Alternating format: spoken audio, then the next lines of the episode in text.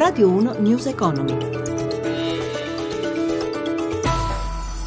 18 e 5 minuti, buonasera da Giuseppe Di Marco, chiusura in netto rialzo per Piazza Affari in linea con gli altri listini europei favoriti dalle indiscrezioni secondo le quali Bruxelles sarebbe disposta a concedere ad Atene un'estensione di sei mesi dei debiti in scadenza. Il ministro delle finanze tedesco Schäuble ha però smentito l'ipotesi di un accordo. Ma per il resoconto della giornata ci colleghiamo con Milano dove c'è Riccardo Venchiarutti.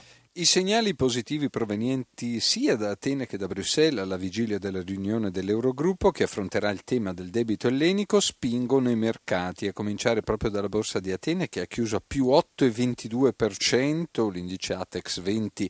Bene anche gli altri listini europei aiutati dal dato sulla produzione industriale in Francia cresciuta dell'1,5% rispetto a dicembre.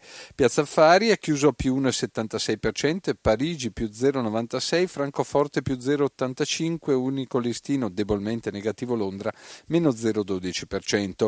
A Milano in evidenza i titoli bancari con intesa San Paolo e Mediobanca salite del 4% sui conti superiori all'attese e Telecom cresciuta di oltre il 5% dopo il rafforzamento di BlackRock nel capitale.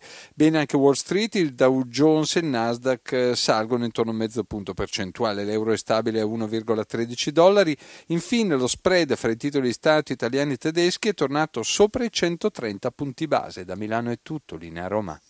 Grazie a Riccardo Venchiarutti.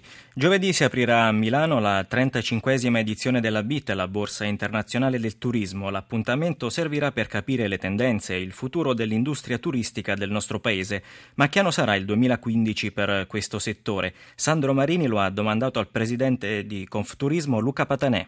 Io penso che quest'anno sarà un anno di rilancio per la nostra industria. Penso che è un anno dove si stanno avverando alcune congiunture estremamente favorevoli. Il caro del dollaro, il caro del carburante per gli aerei e per i trasporti è molto importante e poi la concomitanza dell'Expo. Queste variabili insieme ad altre che stanno verificandosi a livello macro potrebbero essere un uh, fattore di rilancio del nostro turismo, della nostra industria che langue da un po' di anni, quindi secondo me potrebbe essere veramente un anno importante. Dobbiamo sfruttarlo bene, dobbiamo promuovere l'Expo fino in fondo perché è una nostra grande opportunità per globalizzare sempre di più la nostra industria, per avere nuovi clienti che vengono da nuovi paesi, che si affacciano per la prima volta nel nostro paese. Come vi state preparando ad affrontare questo appuntamento? Ma l'industria si sta preparando in maniera cospicua. Quello che sta succedendo attualmente è che la fase di promozione mh, fatta dall'Expo e fatta anche dai tour operator per andare a prendersi nuovi mercati è tuttora attiva ed è, sarà attiva fino all'ultimo giorno dell'Expo, fino a fine ottobre.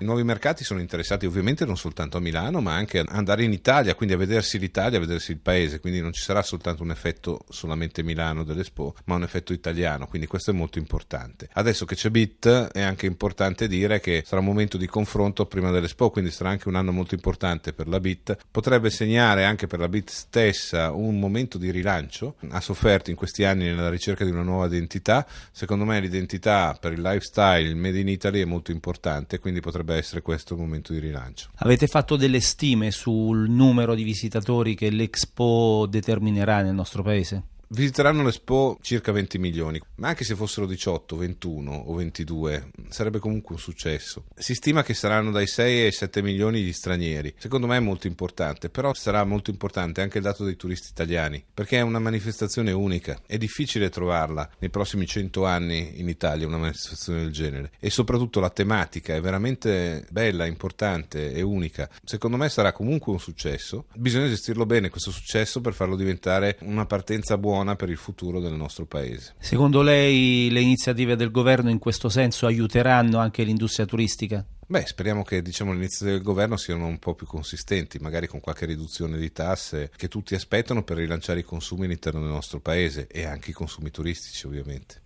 Nel 2014 sono nate 340 imprese artigiane al giorno, lo dicono i dati Union Camere, accolti come un segnale di vitalità da Confartigianato. E il bicchiere è mezzo pieno, sottolinea il segretario generale dell'Associazione dei piccoli imprenditori Cesare Fumagalli. Sentiamolo intervistato da Stefano Marcucci. Questo ultimo anno nella lettura che noi ne diamo è nonostante tutto 340 imprese al giorno eh, tentano l'avventura nel mercato come imprese artigiane. Eh, è una propensione all'imprenditorialità che qualifica il nostro sistema produttivo come straordinario e diverso dalla gran parte del mondo. Ecco, però il saldo è negativo. Le condizioni di contesto dei mercati sono così note che, che, che non spendo altra parola a sottolinearlo. Ci sono regioni che hanno fatto segnare un miglioramento nel saldo, lo ha fatto la Liguria, lo ha fatto la Toscana, lo ha fatto la Lombardia nel corso del 2014. È uno sforzo che deve essere incentivato, deve essere premiato più di quanto si sia fatto finora. Si riferisce al sistema dei crediti IVA, ad esempio, che avete più volte contestato. Le novità purtroppo negative che sono state introdotte dalla recente legge di stabilità per cui attraverso i meccanismi dello split payment e del reverse charge per colpire alcuni evasori mettono i bastoni fra le ruote la stragrande maggioranza delle imprese oneste. Ma secondo i dati Istat il 55% dei lavoratori autonomi guadagna meno di 15.000 euro. Il dato non mi meraviglia, dentro questo complesso in realtà ci stanno le attività artigiane, le attività commerciali, le attività industriali, ci stanno le partite IVA, ci stanno i giovani che tentano la strada dell'autoimprenditorialità non avendo davanti più la possibilità in questi anni di diventare lavoratori dipendenti. Secondo il governatore della Banca d'Italia Visco, il rischio di contagio dalla Grecia è molto più basso di quanto non fosse nel 2011. Lo testimonia, sottolinea Visco, la diminuzione dello spread tra BTP e Bund in zona 130 punti base. Visco ha poi escluso la possibilità che la Grecia possa uscire dall'Eurozona.